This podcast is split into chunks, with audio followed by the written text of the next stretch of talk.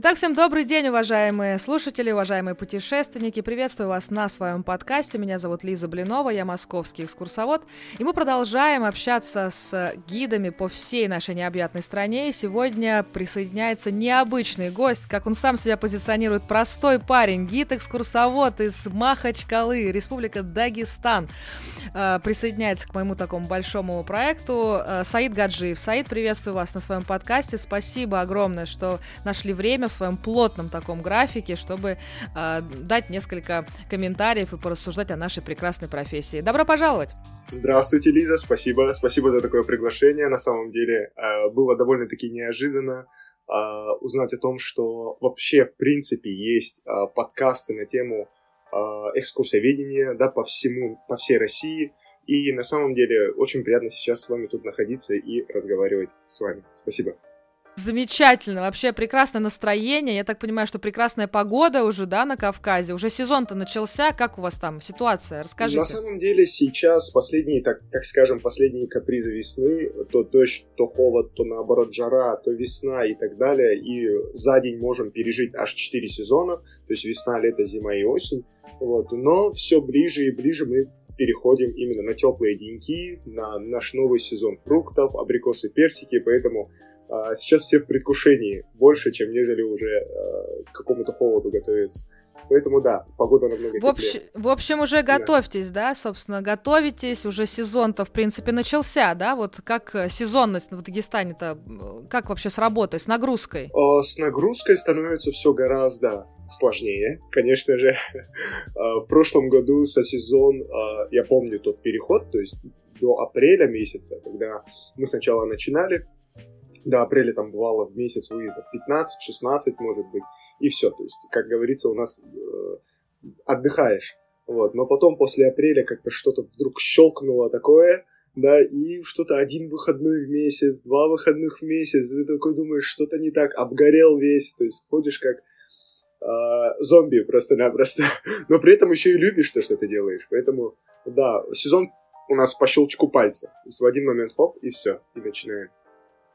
Ну, на самом деле, сейчас заметно, как Дагестан вырос в этом плане, как этот, э, это направление действительно пользуется невероятной популярностью, поэтому здорово, что вы согласились вот об этом чуть подробнее рассказать, но в первой части нашей беседы, конечно, я традиционно спрашиваю своих гостей, а как же так получилось, что вы вообще этим занимаетесь? Что же произошло в этой жизни, что вы решили связать свое дело именно с экскурсиями по Дагестану? Вот какой ваш профессиональный путь? Вот расскажите нам поподробнее. А, на самом деле, а в целом, да, э, путь, который привел меня к тому, что я сейчас делаю, еще начинается с 2015 года, э, когда за мной стоял выбор профессии. То есть в 2015 году я заканчивал школу, и э, вот как раз-таки сидел и думал, да что же мне, чем мне заняться. Элементарно я начал спрашивать у других ребят, да, какую профессию они выбирают. Ну и все по стандарту, это медицинские, это юридические, это экономические, то есть люди, э, людям это нравилось, а мне не особо. И я начал задумываться, как так, то есть помимо этих трех специальностей, должно же быть что-то такое, где не нужно сидеть на одном месте, и где ты можешь гулять, бегать, прыгать, и еще при этом знать много. Вот. И мне посоветовала эту профессию моя мама. Мама у меня боевая, скажу сразу. Она меня в каждое, вообще, там, я не знаю, как бы сложно не было, она меня туда постоянно пихала, и э, спасибо ей все получалось у меня. Она мне предложила туризм, туризм и менеджмент, предложила в Турции э, по программе, тур, по программе Туркия Бурслары, турецкие стипендии – вот, я уехал туда и параллельно, то есть, когда отдыхал, когда у меня были каникулы, я занимался вот как раз-таки, то есть, работой гидом. А, там мы возили, если это была Каппадокия, Памуккале, то есть, в такие места.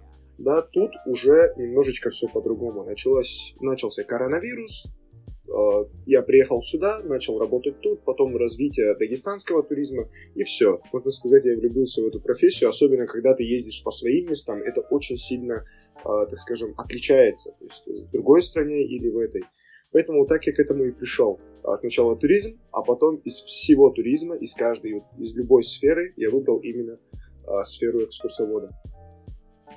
Было такое, что вы хотели э, бросить все это дело, сталкивалась с какими-то трудностями и думали, что это все-таки не ваше, и, может быть, мне все-таки в медицину или в какую-то другую сферу? А на самом деле был, э, было чувство, когда я хотел это все бросить, но не выбрать медицину при этом.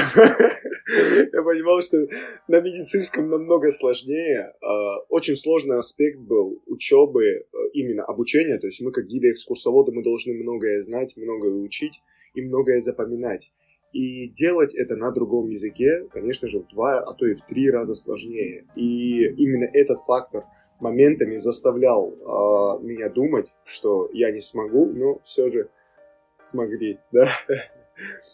все же как-то. А как друзья вообще отнеслись-то к этому, что вы все-таки выбрали не медицину э, и юриспруденцию, а именно выбрали гуманитарную сферу? Как, как отнеслись знакомые? На самом деле знакомые уже привыкли, что я постоянно где-то хожу и что-то делаю, что-то необычное. Пропадаете, да, короче. Да. Куда-то уехал там на неделю, и все, нету его. То есть к этому уже привыкли. Э, поэтому, когда узнали, что экскурсоводом, они э, были рады. Почему? Потому что знали меня и мой опыт. То есть опыт э, мой багаж того, что я делал ранее, перед тем, как приехать в Дагестан, он действительно обширный и, с одной стороны, мне помог даже работать тут, в Дагестане, то есть как гида экскурсовода.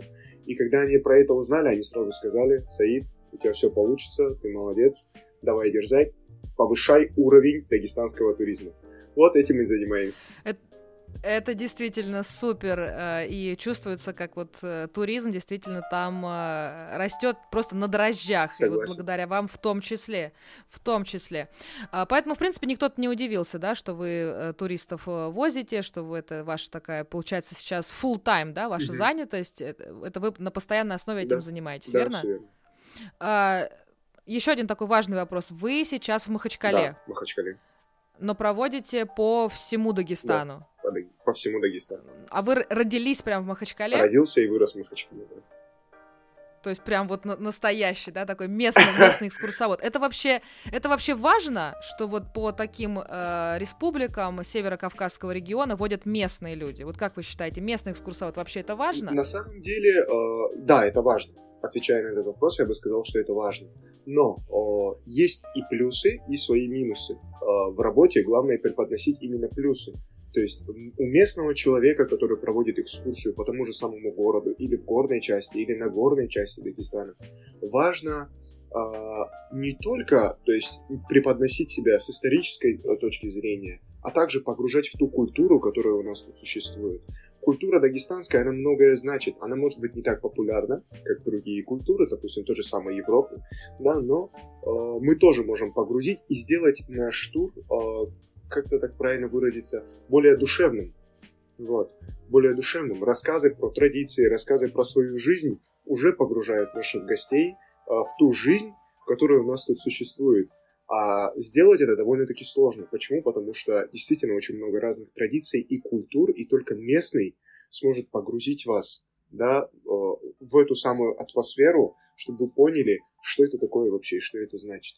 Вот. А иногда, э, иногда бывает такое, что мы это и проходим еще и на практике. То есть, когда мы танцуем без гимки, когда мы развлекаемся и так далее. То есть, гостям это нравится. Но важно, что вы как важно, что вы как носитель этой культуры, вы четко понимаете, что откуда взялось, поэтому действительно вы как прям внутри этой всей сферы, вы преподносите это все гостям. А вот, наверное, человек со стороны сразу, наверное, и не, э, не поймет это, правда? Э, сразу нет, но у нас бывали примеры, и э, из моих друзей тоже очень много а, ребят и девочек, которые приехали сюда, и они действительно стали уже, как можно сказать, дагестанцы, хотя прожили тут всего лишь год-полтора. Мы видимся там, у меня есть э, хороший э, друг по имени Юра, Юрий, и вот когда он приезжает сюда, он мне там расстояние 20-25 метров уже начинает кричать «Ассаламу алейкум, Саид!» И я ему «Алейкум ассалам, Юра!» То есть мы уже настолько друг к другу привыкли, притерлись, и он настолько уже узнал нашу культуру, что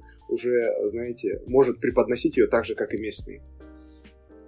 Слушайте, но на самом деле есть такой стереотип по поводу вот местных гидов, что у вас вообще каждый, каждый человек может быть гидом. Ну просто каждый водитель у вас экскурсовод, каждый продавец скажет вам, куда надо пойти. И, ну просто вот есть, есть такое? А, на самом деле люди просто знающие. Вот. Гидами, экскурсоводами называть а, людей, которые знают свою культуру, знают свои традиции и так далее. Можно ли? Вот это, на этот вопрос я сам не могу ответить. А, на данный момент у нас существует э, некий экзамен, то есть который мы должны все пройти, чтобы стать гидами экскурсоводами. Но если вы хотите, то есть как гость, приехать сюда и узнать побольше о целом о жизни дагестанцев, о традициях и о культуре, то даже любой э, таксист да, сможет вам это рассказать и объяснить. Так что, с одной стороны, да, а с другой стороны, нужно было бы подумать. Я просто почему спрашиваю, потому что когда ты приезжаешь, например, я была в тех же минеральных водах, я не была в Дагестане, пока не знаю, как именно там происходит, поэтому хочу вот как раз у вас проконсультироваться. Ты приезжаешь в Сочи, ты приезжаешь в Минводы, ты приезжаешь э, на Донбай, да, и, и там вот сразу водитель а, какой-нибудь э, Мухаммед, значит, он тебя сразу и на горы отвезет, он тебя и уже покормит, и все вот, мамой клянусь, 10 метров от моря, понимаете? Вот, ну, есть такой стереотип, по крайней мере, вот, э, ну, у меня, вот у моего какого-то окружения. Вот э, так ли это, и боретесь ли вы с такими вот э, гидами, или как это вообще происходит у вас? На самом деле борьбы никакой нет, у каждой э, занимается своим делом, и наши гости, то есть, которые приезжают сюда, они выбирают то, что для них более предпочтительнее.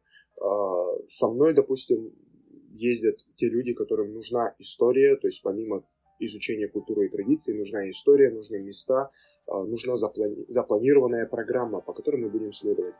А, ребята, кто выбирает более индивидуальный туризм, кто приезжает сюда, нанимает водителя, и он их катает по всему Дагестану, они хотят больше послушать, э, больше такой, знаете, непринудительной обстановки побывать, послушать о, той же, о тех же самых традициях, о культуре, где-то поесть, полюбоваться видами, да, э, сделать время настолько длительным в горах, насколько они могут, потому что по программе это все ограничено. Вот. Поэтому кто как, то есть никакой борьбы абсолютно нет, мы друг друга уважаем, и я надеюсь, это самое главное, уважение, да, в этом плане. А что говорит, э, собственно, официальная аккредитация именно э, в Дагестане? Как это вообще сейчас происходит? Потому что нашумевший вот этот вот а, закон, который, собственно, уже будет принят, точнее, уже принят, да, а, как, как происходит эта процедура? А, процедура, на самом деле, состоит из двух этапов. То есть, э, во-первых, нам нужно знать,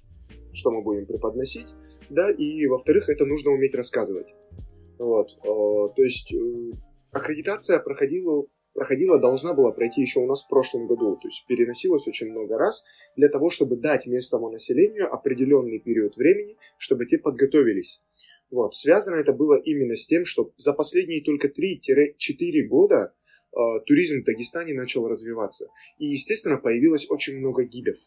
Вот. Но, э, если говорить официально, то именно по официальному уровню э, там нужно чуть-чуть больше, чем нежели делают сейчас э, некоторые гиды, которые у нас тут в Дагестане проживают.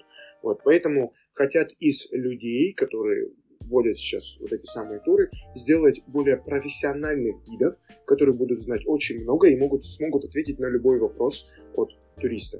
А, и как я и говорил, то есть два этапа, один из них тестирование, а другой уже будет э, как сказать это так, когда ты стоишь и рассказываешь.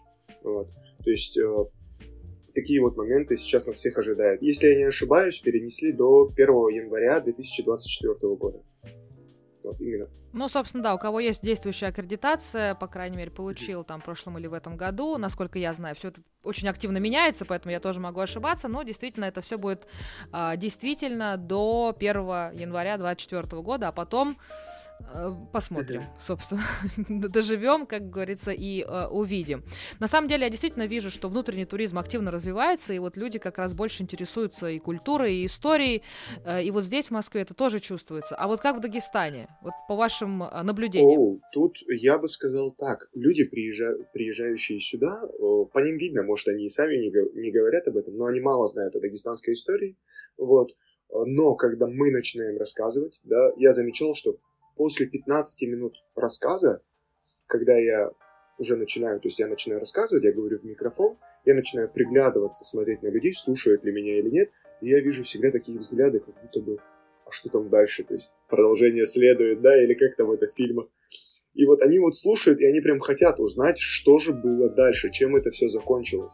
Вот. И действительно, это мне как местному человеку немножечко импонирует, потому что действительно нашу историю хотят знать люди, которые приехали сюда к нам в гости, и начинаешь все больше и больше выкладываться, все больше и больше рассказывать. Поэтому скажу так, что история и культура — это неотъемлемая часть э, в познании тут, в Дагестане. И мне кажется, в дальнейшем она будет расходиться э, также и по всей России, в том числе и Москве. Вот у нас э, в прошлый раз, в прошлый мой тур были ребятки, ребятам до 18 лет, они приехали и сказали, я им предлагаю, я говорю, давайте возьмем нашу ореховую пасту дагестанскую, урбеч. Он говорит, а у нас в Москве в метро уже продаются. То есть э, уже это распространяется. Я думаю про себя, а патенты какие-то, что-то делать будем, а? Я все понимаю, но... Но опять-таки... Но тем не менее, они заметили это дело, да, они замечают такие маленькие моменты, и действительно это очень приятно, что вот такие э, частички Дагестана есть э, по всей стране, я уверена. А, собственно, говоря именно о ваших экскурсантах, вот поподробнее, кто вот вас находит, кто ваш такой основной турист, а, какими там основными качествами они обладают, с каким э, запросом они к вам приходят. Вот так, ну, в общем, за вашу такую деятельность. Ко мне э, обращаются в основном за тематическими э, какими-либо экскурсиями, то есть мы проводим тематические экскурсии в плане того, что Дагестан это не просто да, какой-то, какая-то экскурсионная программа, это плюс к этому ко всему еще и определенная тематика. Соответственно, это джигиты, соответственно, это горянки, горцы и так далее. То есть у нас поездки на лошадях, а, квадроциклы, всякий где-то некто, экстремальный туризм, скажу даже так. Вот. И люди действительно, помимо того, что узнают информацию, они еще за весь день да, а, делают то, чтобы, может быть, у себя в городе за всю жизнь бы не сделали. Вот, поэтому э, общение с горцем, то есть действительно с горцем, с мудрым горцем, который сидит и начинает далеко-далеко в горах, да, свой диалог. Э, поэтому э, действительно вот именно тематические экскурсии у нас тут больше развиваются, и я их развиваю тоже. Вы помните свою первую экскурсию? Помню. И хотел бы забыть. Мне кажется... Почему? Это так весело. Мне кажется, для всех она а, была немножечко нервной, знаете, когда вы только-только заучили, и вот вы все вы, вы вроде и все знаете, но вы нервничаете, и а, когда еще начинают задавать вопросы, вы теряетесь. Хоть и знаете на них ответы, но вы теряетесь. Вот. И я помню свою первую экскурсию вообще в жизни а, и первую экскурсию тут в Дагестане. Вот. Сразу же выехал на 7 дней именно тут в Дагестане, и было действительно очень сложно рассказывать заплетался язык, где-то нервничал, где-то видел, что кто-то внимательно слушает, и я думал, вот меня сейчас будут поправлять. Вот. Но все равно э, в дальнейшем, да, уже день за днем, уже на седьмой день я сидел, я помню, и рассказывал так, как будто я рассказывал это 10 лет подряд. Вот, поэтому... Э, а люди знали, что вы впервые? Да, они знали. Я их предупредил, я им сказал, что вот для меня это первый день, и так-то, так-то, поэтому можете задавать больше вопросов. А, я буду также делать больше а, всяких, а, знаете, остановок таких интересных, только для того, чтобы загладить, можно сказать, вот мою где-то неграмотную речь. Но потом все это с опытом приходит, и более успешнее, успешнее, успешнее, это как бы все действительно приходит. Да, э, Были ли у вас действительно провальные экскурсии, вот после которой вы э, тяжело как-то себя чувствовали, либо получали какую-то негативную обратную связь, угу. или, может быть, были конфликтные, проблемные туристы, с которыми приходилось прям вот бороться? О, на самом деле, да, бывали, вот, но я, если честно, не один из тех, кто пытается запомнить именно конфликтные ситуации. А, вообще в целом а, темперамент, темперамент дагестанцев, он э, немножечко такой вспыльчивый, и когда только туризм развивался, нам нужно, нам было немножечко трудно, но контролировать это. Но потом мы уже привыкли. Бывают, знаете как, а, бывают э, гости, да, экскурсанты, которые приезжают к нам, и которые видят, э, точнее, видели супер высокий класс, уровень туризма, к которому мы тут в Дагестане стремимся, но пока еще не пришли к этому. Вот. И исходя от этого, да, начинаются какие-то разногласия. Но мы всегда пытаемся сглазить эти углы, пытаемся э, как-то дополнить программу, то есть э, для людей, для которых э, это очень важно. А, расскажу про один случай, когда просто-напросто, честно говоря, я не знал даже, кого винить в этом. А, у нас собралось много народу, и, собственно говоря, вот мама с дочкой, они были не скажу с какого города. Да, они были с одного из городов, мы их забрали и выехали на экскурсию. Э, был мини-автобус, 17 человек, и вот они как раз начали говорить, что их укачивает, э, так-то, так-то, ну, нужно пересадить, я пересадил. А, после чего мы приехали на одну из, э, получается, локаций, которая называется Салтинский водопад. Если кому интересно, можете вбить в интернете, очень красивое место. Закрытый водопад в Дагестане. И э, все дело в том, что до э, хорошей, можно сказать, до хороших лестниц там, до хорошей инфраструктуры, которую там со временем построили, э, водопад был и э, прям, то есть переход по водопаду был прям по речке. И когда шли дожди, естественно, речка наполнялась. И пройти там было невозможно. Э, поток был большой, он мог просто-напросто снести человека. Вот, это, ну и камни, соответственно, то есть э, ударить из затылком, это уже проблема. А, поэтому, когда наполнялся, наполнялась эта речка, мы туда не шли. Так вот, а, водопад закрыли, чтобы вы понимали, за пять минут до нашего приезда. За пять минут. Как обидно да, должно быть. Вот я приезжаю туда, а ехать туда 4 часа. И за пять минут до нашего приезда я прихожу, там стоит полиция. И все возвращаются, уходят. То есть все гиды, все экскурсанты, они возвращаются и уходят. А я думаю, что так? Что случилось? Подхожу и говорю, я говорю, а что случилось? Полицейские говорят, что вот э, поднялась река, там действительно она поднялась, полноводная прям. Говорит, мы не пускаем. Я разворачиваюсь и говорю группе, мы заменим эту локацию на какую-нибудь другую.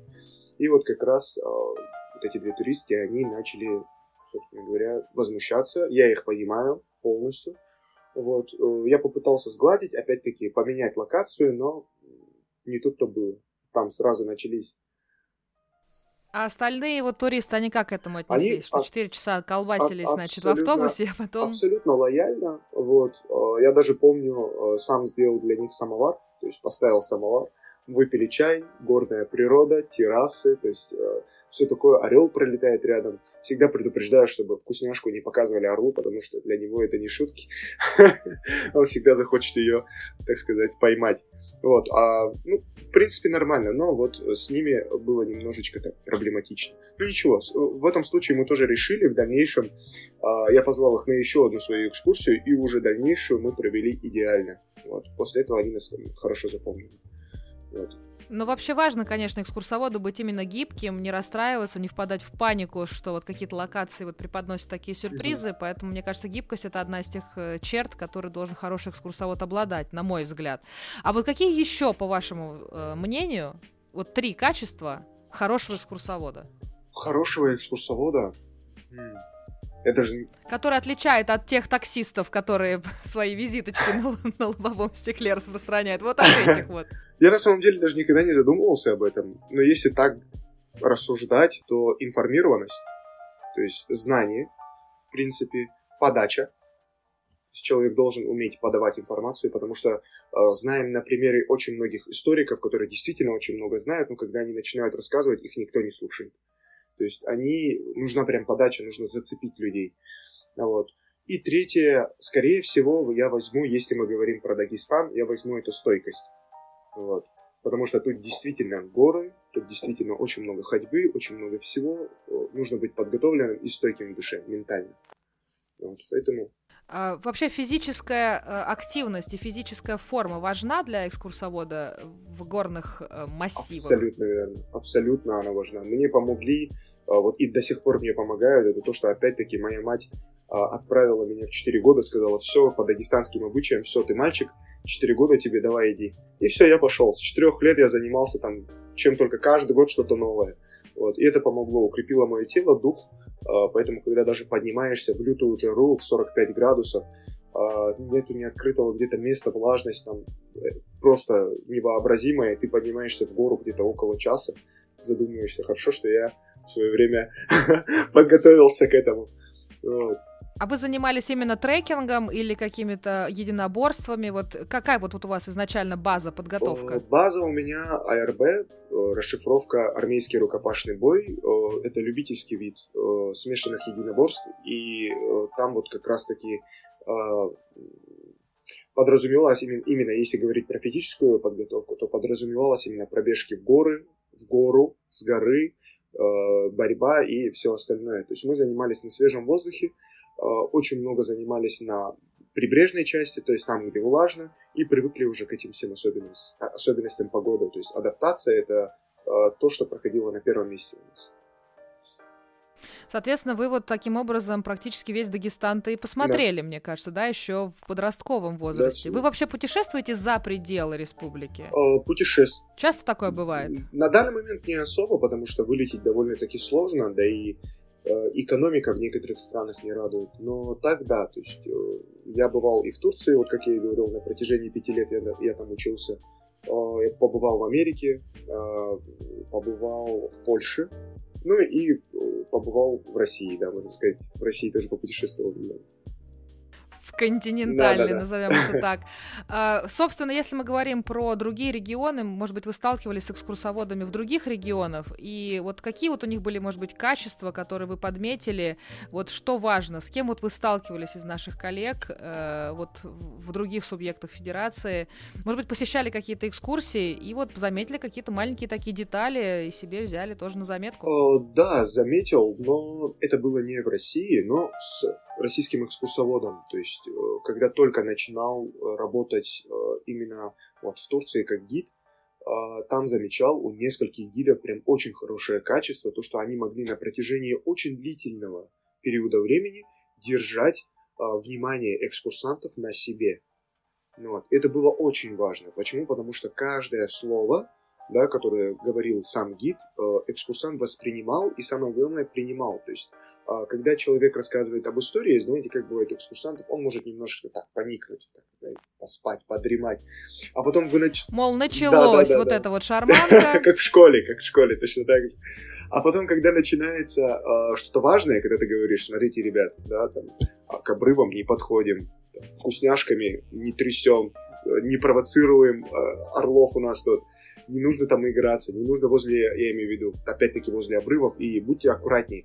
Да, они все-таки, они опять-таки в, спа- в спящем режиме, в режиме сна это все воспринимают. А вот у этих экскурсоводов, э, про которых, ну, про которых я говорю, они действительно рассказывают какую-то информацию от А до Я, могли держать всю аудиторию на себе, это очень важный аспект. И второе, говоря про что-то важное, люди у них, даже если спали, открывали глаза.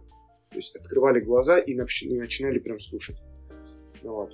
ну, это на самом деле очень хорошие советы для начинающих экскурсоводов, да, все-таки найти какие-то такие моменты, чтобы постоянно держать э, внимание, постоянно обращать на себя внимание, и чтобы вот люди-то и не спали, даже когда идет такая историческая информация. Э, а вот было ли среди ваших таких экскурсантов, э, которые вот э, ну, так уже никли к земле. Был такой? Как, как вот вы держите аудиторию вот на, на себе? Вот, может быть, есть какие-то у вас такие фишки, какие-то советы, вот, как держать аудиторию? Знаете, рассказывая про историю, в принципе, именно про даты, э, про то, как начиналось и как все заканчивалось, э, мой совет новым экскурсоводам э, не нужно это делать, как делали это наши знаете, вот э, советских времен учителя. То есть не нужно прям вот вы начали и тут, и тут, и тут, и тут, да? Нет, рассказывайте это как историю. Я очень, очень сильно люблю сериал «Игры престолов», ну, «Игру престолов». Я его смотрел два раза и готов еще третий раз посмотреть. И вот вы видели, да, там разные королевства, а, разные события, там герой, тут герой. И я беру это как раз-таки в обиход, когда рассказываю про нашу историю в Дагестане. А, как пример вот, того, что вот есть один такой, там, Хаджи Мурат, да, с селения Хунзах, и есть имам Шамиль, да, и вот они объединяются, и на протяжении 10 лет они воюют рука об руку, хотя до этого у них были какие-то разногла- разногласия и так далее. То есть пытаюсь преподнести это а, в такой манере, чтобы завлечь э, человека. А как лучше завлечь сейчас в 21 веке? Естественно... Сторителлинг. Вот, вот, да, все верно, все верно. Ну, получается. Что-то приходится, приходится все время быть как бы даже на, э, на волне, да, да, и да. следить за какими-то такими моментами. В общем, это тоже, тоже очень-очень важно. Mm. Какая была самая на, вашем, на вашей памяти удачная экскурсия, вот которую вы вспоминаете с улыбкой на лице? Может быть, какие-то туристы были особо э, энергичные, классные, эмоциональные? Э, было ли такое? Было, было. На самом деле... Э к нам приезжают сюда уже большие программы, которые ведут действительно очень много людей, то есть это массовый туризм. И одна из таких программ э, называется, скорее всего, вы ее слышали, «Большая перемена».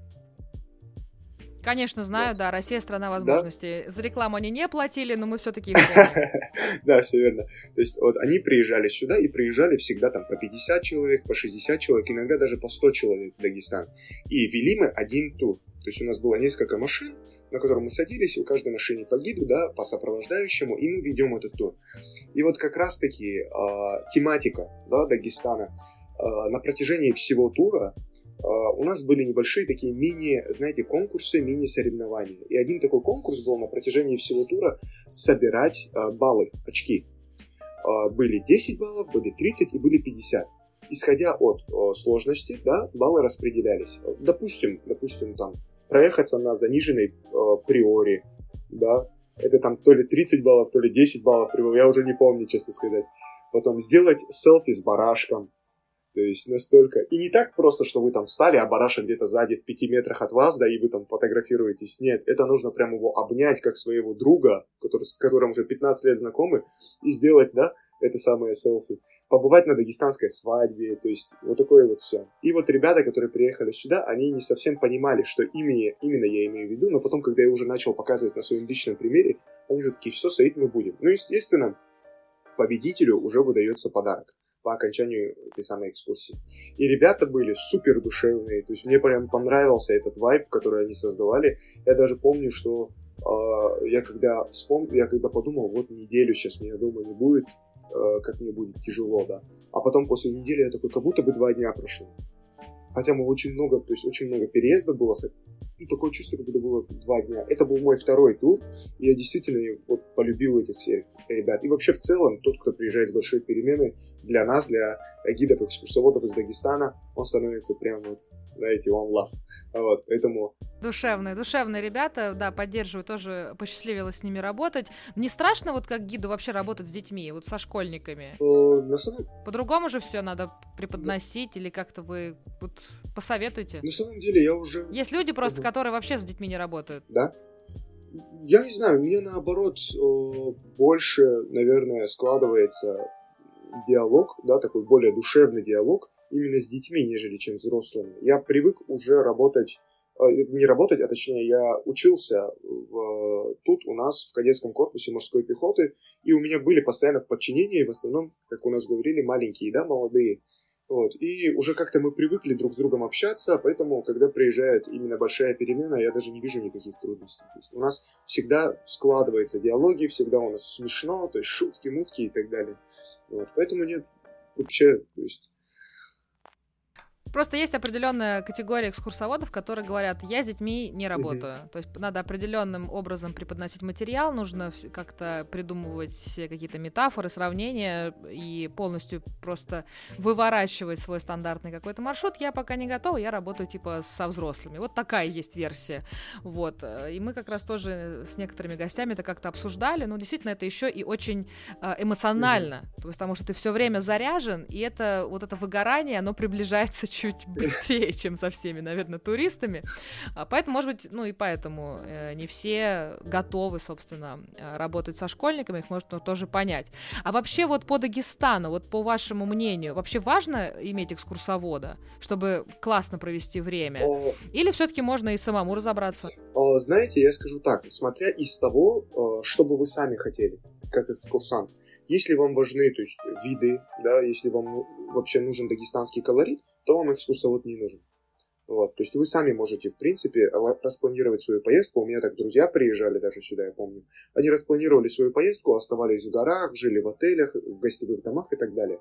Но если вам нужно полное погружение, если вам нужно действительно знать каждый объект, который находится рядом с вами или который находился когда-то тут, то вам нужен гид-экскурсовод. В вашем ассортименте э, большинство это все-таки автобусные экскурсии на транспорте или есть и пешеходные варианты? И вообще, можно ли что-то в Дагестане пешком посмотреть или расстояния очень большие? Только если Махачкалу. Пешком, если только Махачкалу. А, в основном автобусные. Автобусные варианты. Выезжаем в основном всегда либо в горы, либо в предгорье. Вот, все основные виды именно там у нас.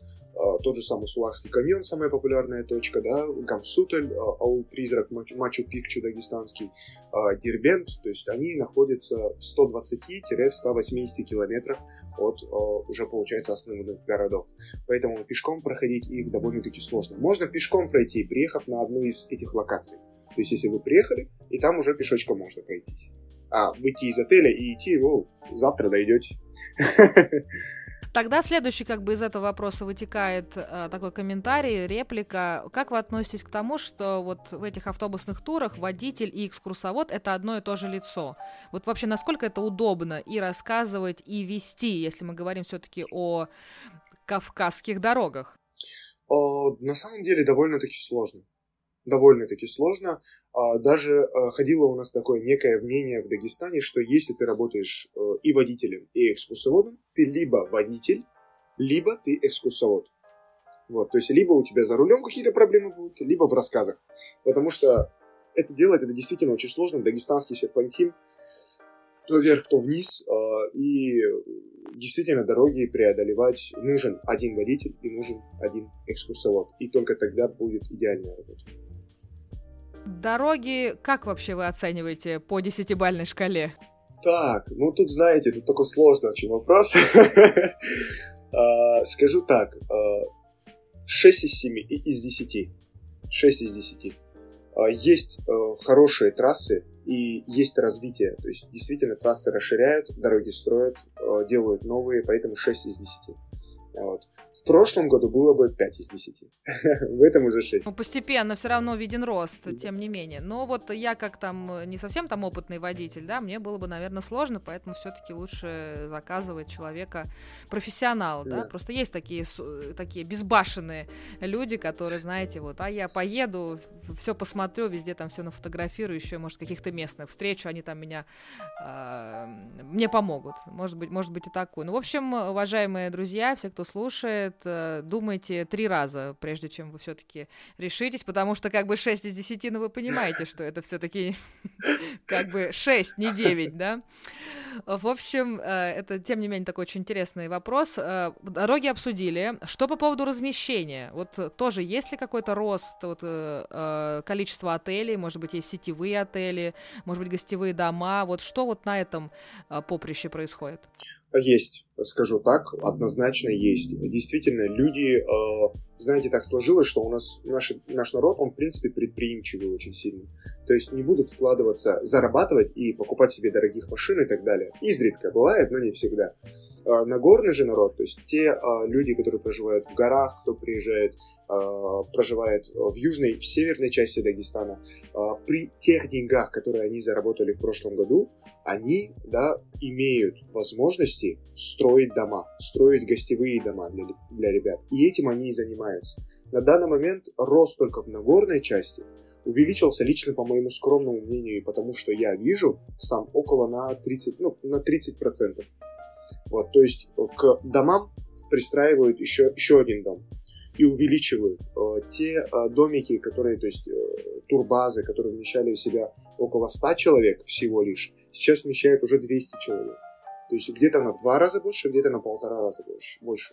И это действительно хорошо, с одной стороны, потому что в прошлом году мы видели очень много трудностей, опять-таки из-за того, что не успевали за массовым туризмом и видели то, что элементарно не хватало номеров на горной части Дагестана, и нам приходилось возвращаться опять в Махачкалу, либо же в другие города Дагестана. То есть это опять преодолевать вот эти 4 часа пути. Довольно-таки сложно. Легче всегда остаться именно в горах, а на следующий день продолжить свой маршрут. А, для тех, кто не понимает, где Нагорная часть, а где Махачкала, вот разъясните нам на карте, а, как это происходит, и, может быть, какие-то точки вот притяжения, вот, которые находятся вот в этой, вы сказали, горная, Нагорная и, наверное, прибрежная, или как это все? А, Махачкала у нас находится прям рядышком, то есть на одной линии с Каспийским морем. Вот. Там и влажно, соответственно, и лето проходит немножечко тяжелее. А горная же часть Дагестана это у нас северо-запад и северо-восток. То есть это северные части, даже границы с Грузией где-то идут именно по Нагорной части, ну, по горной части Дагестана. Горная немножечко ближе к Махачкале, и предгорная часть, она находится прям вот у подножий, а, получается, выездов из а, городов, южных городов. Вот. Поэтому скажу так, сначала идет прибрежная, потом предгорная, потом горная, и потом вы уже заезжаете в самый смак, 2000 над уровнем моря, да, где стоит один единственный домик, где можно в нем жить. Вот, так что как-то так это выглядит. Из всех вот этих вот частей, какая ваша любимая в плане проведения экскурсии? Вот есть какое-то место, которое вам особо нравится, и вот когда увидите его в перечне запросов, вы говорите, ой, супер. Uh, да, uh, выберу свое, свой родовой район, вот, Фунзахский район. Uh, нравится он мне как историей, так и видами. В, во время Кавказской войны, да, когда видели Хунзах, русские генералы называли его сердцем Нагорного Дагестана. И не случайно. То есть, а, в принципе, в Хунзахе очень много плат, то есть очень много плато, и очень много водопадов. Только на нашей одной экскурсии мы наблюдаем пять разных водопадов. Это Ханский, это Матласский, это водопад Тобот, это Итлятляр и просто Тляр. То есть а, пять разных водопадов, три из них на одном большом Салатлинском каньоне, 110 метров глубина. А, это виды, это только я затронул виды. А по поводу истории, а, из этого самого района, то есть когда мы едем а, именно туда, помимо того, что мы рассказываем про район, про культуру, про обычаи, про народ, который там проживает, да, мы рассказываем также и про одного наместника, наместника третьего имама Чечни и Дагестана, имама Шамиля, и этого наместника зовут Хаджи Мурат. Может быть, каждый из нас, ну, у нас, по крайней мере, в школе преподавали, и экскурсанты, которые приезжают к нам, они уже слышали про Хаджи Мурада, слышали о нем а, в Дагестане. Это э, Лев Николаевич Толстой как раз-таки написал про него вот определенные, определенную поэму, да, где описал Хаджи Мурада. И на одной из локаций а, в Кунзахском районе у нас есть определенный большой такой памятник, э, где как раз а, где памятник расколот на две части. С одной стороны, памятник посвящен Льву Николаевичу Толстому, с другой стороны, он посвящен Хаджи Мураду. Вот. И расколот он только потому, что эти два человека о друг друге очень многое знали. Лев Николаевич Толстой даже приезжал сюда во время Кавказской войны. И они друг, о друг друге очень многое знали, но так толком и не успели встретиться. И рассказывая о Хаджи Мураде, Лев Николаевич Толстой его всегда преподносил именно с хорошей стороны. Поэтому а, Хунзахский район это вот это мой волнов, как говорится.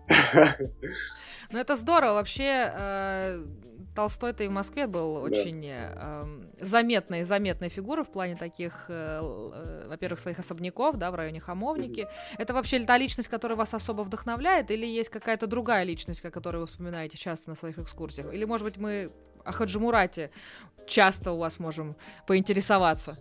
Знаете, вспоминаем о всех личностях, но те, которые берут за душу, это, конечно же, Хаджимурат, это тот же самый третий имам Дагестана и Чечни Шамиль, вот, имам Шамиль.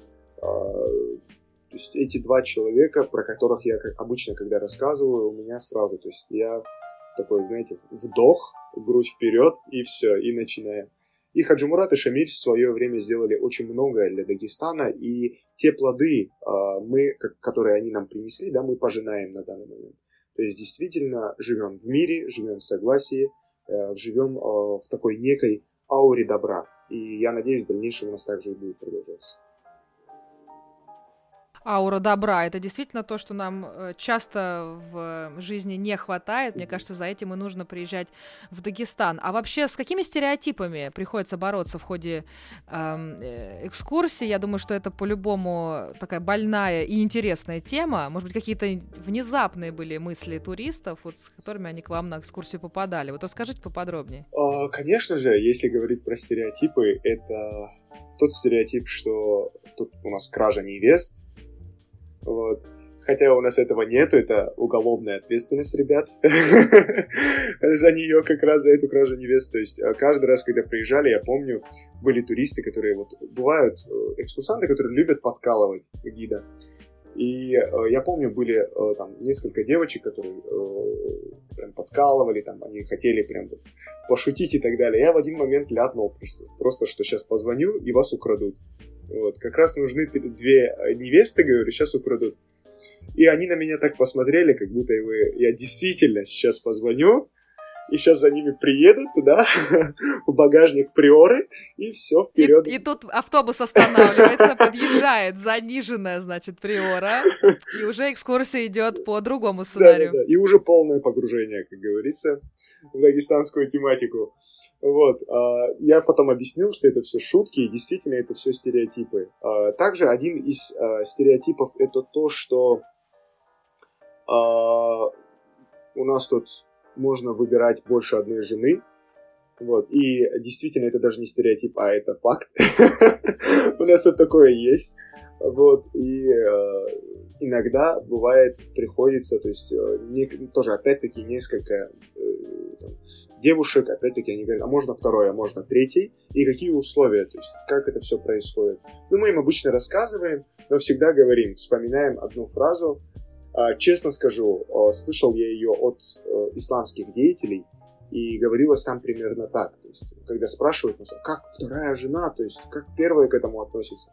А, вот как раз-таки сказка такая небольшая. Жили-были двое, а, получается, друзей, два брата.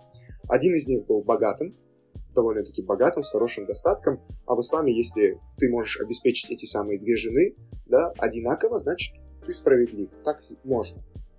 А, так вот, один из них был богатым, другой не особо. А, один женился, второй женился.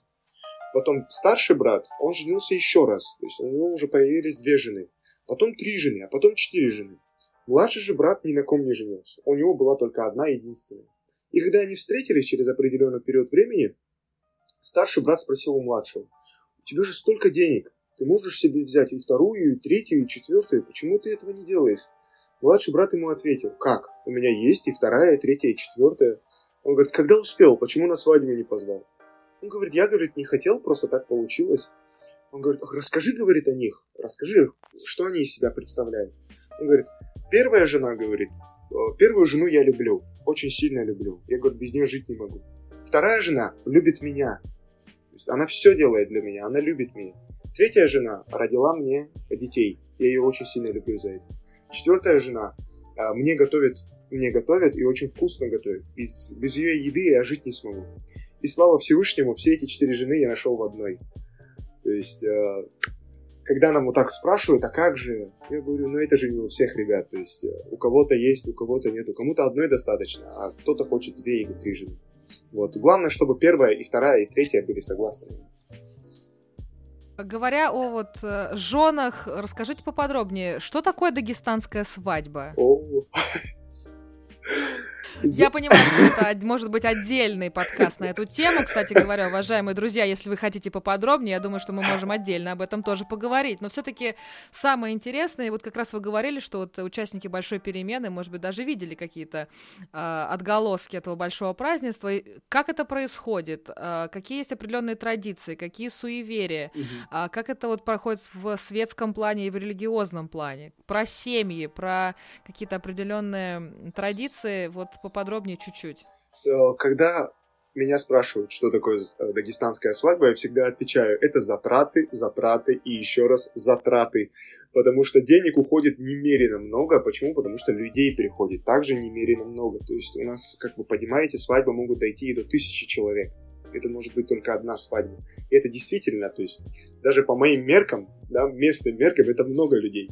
Вот, дагестанские свадьбы проходят довольно-таки интересные, ну, интересно, то есть перед свадьбами мы соблюдаем некие обряды, такие как э, обряд взятия слова, то есть мы обязательно должны приехать, я буду говорить со стороны жениха, то есть мы с отцом, с мамой должны приехать э, домой, получается, к невесте к будущей, да, и мой отец берет слово у ее отца о том, что тот свою дочку никому замуж не отдаст. Они пожимают руки, и после этого начинается следующий этап – а, этап сватовства, вот там как раз-таки женихи тратятся, то есть там уже, знаете, последние часы, как говорится, снимают. Вот, а какие бы они ни были, потому что на сватовстве мы дарим а, колым, то есть идет деньги, то есть мы дарим деньги, подарки, кольцо одеваем и так далее. Вот, и у, как раз-таки на сватовстве одели кольцо, сейчас уже ожидаем свадьбы. На свадьбы у нас проходят две. То есть, если говорить вот так вот обобщенно, то свадьбы две, жениха и невесты. А, невесты делают, э, по крайней мере, стараются делать э, заранее, то есть за день свадьбы. Почему? Потому что э, на свадьбе жениха надо будет ехать за невестой домой и забирать ее уже на свадьбу жениха. Поэтому первый, первая свадьба это невесты, вторая свадьба это как раз таки свадьба жениха. И, как я и говорил, то есть до 500, до 600, до 800 человек могут прийти и уйти. И вот так вот постоянно вот этот вот, знаете, оборот, он постоянно крутится. Вот. А, ну и опять-таки, если там сейчас в детали уходить, то там действительно очень много всего я могу рассказать вам про эти свадьбы. Вот, скажу одно. А после свадьбы главное не расстраиваться. Почему? Ну, потому что а, в основном свадьба играется в Дагестане не для жениха и невесты, а для родственников. У нас самое главное — это родственники, чтобы принять их и накормить их всех. Вот. Очень много танцев, очень много всего. То есть такого, что иногда сидишь, смотришь на этих бедного жениха и на бедную невесту, они сидят и уже такие, когда закончится на время, смотрят, давайте поскорее выйдем отсюда. Есть такая история, что родители э, выбирают жениха и выбирают невесту задолго до официального вот этого предложения и так далее. Или сейчас это более светская такая история, европейская, что вы выбираете себе спутницу жизни самостоятельно? Скажу так, принудительно а, принудительно никто никому ничего не выберет. А, раньше могли быть индивиды, которые этим занимались, но на общем, всеобщем уровне я о таком не слышал. Хотя и бывало, если мы, мы бы возьмем там три поколения назад, то да, возможно и было. Вот. Но так нет, уже на данный момент так не действует. Действует э, исключительно от родственников. То есть в, больши, в большинстве случаев узнают. То есть подходит к родственникам и узнает, вот такой-то, такой-то человек, как он, порядочный ли он, хороший ли он, если это девушка, она, да, то есть порядочная ли она, хорошая ли она, могу ли я жениться на ней? и так далее. Если наши родственники, они лгать не будут, э, они скажут, что да, все хорошо, давайте посмотрим, уже начинаются потихонечку, знаете, такое первые вот э, ростки да, к тому, чтобы потом э, из этого брака, вообще из этой жизни получилась такая очень э, изящная роза.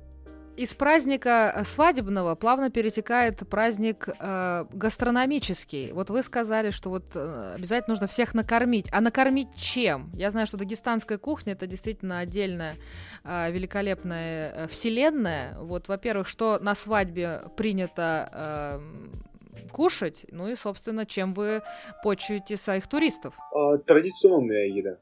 Традиционная еда, присущая определенному народу. То есть на данный момент у нас в Дагестане проживает, э, на минуточку, 14 официальных народностей.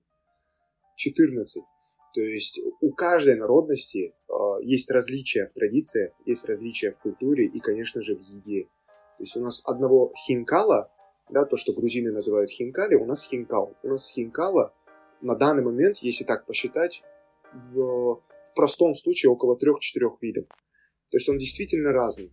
И если это свадьба, допустим, одного народа, то это хинкал. Помимо хинкала шашлык, помимо шашлыка там еще чуду, да, и все такое. Вот поэтому... Чуду это да, лепешки, да, да, да такие? Да, да. Или это пирог? А, это лепешки и пирог. они разные. Они бывают на дрожжевом тесте, это вот вы про пирог сейчас. А бывают лепешки, они не на дрожжевом тесте, они такие тоненькие. Вот. Поэтому они тоже разные, видите? У, каждого, у каждой народности они по-разному готовятся. Поэтому кормят в основном традиционной едой, и также мы, туристов, всегда погружая в культуру нашего Дагестана, пытаемся накормить именно традиционной. Действительно, это очень интересно. А, вы стараетесь вот в местной кухне вот презентовать это именно в местных каких-то гостевых домах, или вы все-таки и в рестораны такой высокой кухни тоже можете отвести людей? То есть вообще есть ли такие рестораны в Махачкале или где-то вообще в Дагестане? Появляются ли такие вот заведения э, такого другого класса? Да, конечно, у нас э, разнообразие не только в самой еде, но и вместе, там, где мы пребываем и кушаем. Вот. А, ужины, обеды, если они проходят э, в городах, то есть Махачкала, Дербент и Сбербаш, мы пытаемся всегда выбрать именно рестораны. Этно-ресторан или просто ресторан, где действительно ребята иногда могут и сами выбрать, что им покушать, а иногда мы заранее делаем заказ, чтобы они отведали данное блюдо. Вот. В Нагорной же части Дагестана пока таких э, громадных ресторанов нету. По крайней мере, я не видел. Поэтому мы завозим всегда в этно-кафе, где готовят в основном все местные, и все местные бабушки, бабушки, все местные дедушки, ой, дедушки, хотел сказать, женщины. Вот. А дедушки наблюдают и кушают только. Самая приятная часть. Да, да, да, это вот то, чем мы хотим заниматься тут. Вот из всех этих, э, вот из всех этих э, всех локаций, которые вы упомянули, вот, э, конечно, ваша любимая это ваш родной район, да. А какая вот сейчас самая популярная локация у туристов и почему? Самая популярная локация, как в этом, так и в прошлом году, у нас Сулавский каньон. Сулавский каньон. Почему? Потому что отличается он очень, очень сильно отличается своими видами. Вот. Бьет некоторые рекорды вообще в мире. То есть это каньон, который на 120 метров глубже Гранд каньона, который находится в штате Аризона, США. То есть э, катание на тех же самых катерах, форелевое хозяйство, которое там присутствует, да, и все это делается э, настолько круто, то есть э, периодичность, она довольно-таки быстрая, то есть 20-25 минут, и вы уже на следующей локации, да, вот, вот вы покатались на катерах, и через 20 минут вы кушаете рыбку, да, или там через 20 минут вы уже смотрите на эту, на эту глубину Сулавского каньона. Самые красивые Поэтому виды, получается, и а, гастрономия, и какой-то экстрим в плане сказал, а, катеров, в, общем, все в одном месте, и это все Россия, уважаемые друзья, да, то есть далеко ехать не надо, сплошные, сплошные плюсы. А да. Еще я слышала, э, в том числе участники других конкурсов России «Страна возможностей», они да. ездили в Черкейск да. и на ГЭС. Вот что там вообще за дестинация, как это все происходит, э, что это за городок такой? А, Черкей, э, вообще сам по себе Черкей это э, затопленная Атлантида дагестанская, скажу так. А, был старый Черкей, которому было 500 лет, и там, где он располагался, да, решили сделать как раз-таки водохранилище. То есть построили плотину и решили пустить туда воду под названием Сулак. Вот. А, сама по себе площадь 45 квадратных километров. Если так посудить, это довольно-таки большое место, и там вот как раз-таки и проходят прогулки на катерах. Соответственно, гидроэлектростанция, она находится рядом с плотиной. Вот. А сам по себе Суларский каньон это, а, получается, а, каньон, глубокий каньон, где внизу проходит речка Сулак. То есть он находится немножечко в другом месте, но на одной площади да, вот этого самого Черкея. Поэтому, если говорить вкратце, Черкей — это затопленное место, затопленное э, селение, которое когда-то существовало и было ему 500 лет. Мне кажется, что нужно этим сезоном обязательно проверить, как там все происходит, обязательно к вам в гости э, наведаться и э, забраться на самую высокую точку и посмотреть на эти прекрасные виды. Мне кажется, дух определенно захватывает, верно? Абсолютно точно. Наверное, поднимаясь на самую высокую точку, вы о прекрасном тоже думаете. И, может быть, есть какая-то особенная цитата, особенная фраза, которая вам приходит э, на ум в этот такой волнительный момент. Какая вот такая вот фраза? Может быть, великих, а может быть, и ваших друзей. Почему нет? О, знаете, я всегда вспоминаю э, слова Расула Гамзатова. Э, Расула Гамзатова о единстве э, дагестанцев э, и вообще в целом россиян, когда э, меня спрашивают туристы, да, а кто вы? Вы дагестанец или вы одна из, ну, одна, один из тех народностей, которые тут проживает? Становясь на эту самую точку, я вспоминаю его слова. А, он говорит, что когда его спрашивают, кто он по национальности в Дагестане, он отвечает, что аварец. Когда его спрашивают, кто он по национальности в России, то он отвечает, что он дагестанец. Когда его спрашивают по национальности, кто ты в Европе, он отвечает, что россиянин. Тем самым, да, смысл, глубокий смысл э, этих слов, неважно, кто ты по национальности, главное быть хорошим человеком. То есть, отходя, исходя от, от того, что ты принесешь, да, тем, тем ты и станешь. Вот, поэтому э, на данный момент мы э, помним все то, что все то, что было, что, все то, что есть и все то, что будет. И на данный момент каждый из нас просто хороший человек. Самое главное качество, мне кажется, да. в любой ситуации оставаться э, хорошим человеком. Э, Саид, наверное, последний вопрос в нашей сегодняшней беседе. Э, всегда я провожу такие параллели между Москвой и другими городами, и, может быть, какие-то связи со столицей вы находили в рамках своих экскурсий, может быть, даже подчеркивали это своим туристам. Я понимаю, что москвичей, наверное, много, э, приезжают, все-таки э, такая прекрасная локация. Может быть, поделитесь с, вами, с нами такими наблюдениями и связями с Москвой? Э, с Москвой, с Москвой, с Москвой. Знаете, я больше бы сказал, что у меня больше связи с Санкт-Петербургом. Передаем привет, конечно, заводам по Санкт-Петербургу. Слушайте, ну на самом деле очень интересно, как связан, ну кроме воды и рек, вот то, что я сейчас могу как бы там а. придумать, да. Давайте с Санкт-Петербургом, но с Москвой все равно вас попрошу маленькую зацепочку сказать. А, с Санкт-Петербургом было связано очень многое, особенно во время русско-кавказской войны, потому что там находилась как раз-таки столица, и а, первым делом, а, что сделал имам после окончания войны, так это он поехал в Санкт-Петербург и принял подданство царской власти. Вот. Поэтому очень много разных историй касательно этого, и то, как имам сидел и, получается, смотрел в окно, а из окна на него смотрели удивленные солдаты и думали, что это точно имам Шамиль, а, а он при этом думал, что его, на него сейчас хотят напа- напасть, да, и пытается достать кинжал. То есть а, моментов действительно очень разных много, но если брать конкретно Москву, так, давайте вспоминать. Мне кажется, вот эта параллель с Львом Толстым, ведь у нас есть э, несколько, у нас есть улица Льва Толстого, у нас есть памятники ему, у нас есть музей, да, прекрасный на Причистенке на улице.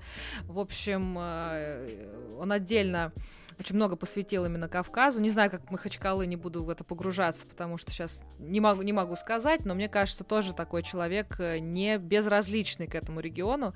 Это очень так э, приятно. Но вот эта атмосфера труда, атмосфера хороших людей, давайте так сказать, что и, и большой Вавилон, как Москва, это действительно очень много разных национальностей, очень много этносов здесь, и я думаю, что в Дагестане то же самое. Кстати говоря, такой вопрос у меня любопытство. А вот эти все 14 народностей, они говорят говорят на одном э, диалекте или очень много разных диалектов? Вы вообще как друг друга понимаете? О, скажу я вам так. Все 14 национальностей разговаривают на своем собственном языке, который на друг друга не похож, если мы берем только подгруппы тюркских языков. Ну, вот.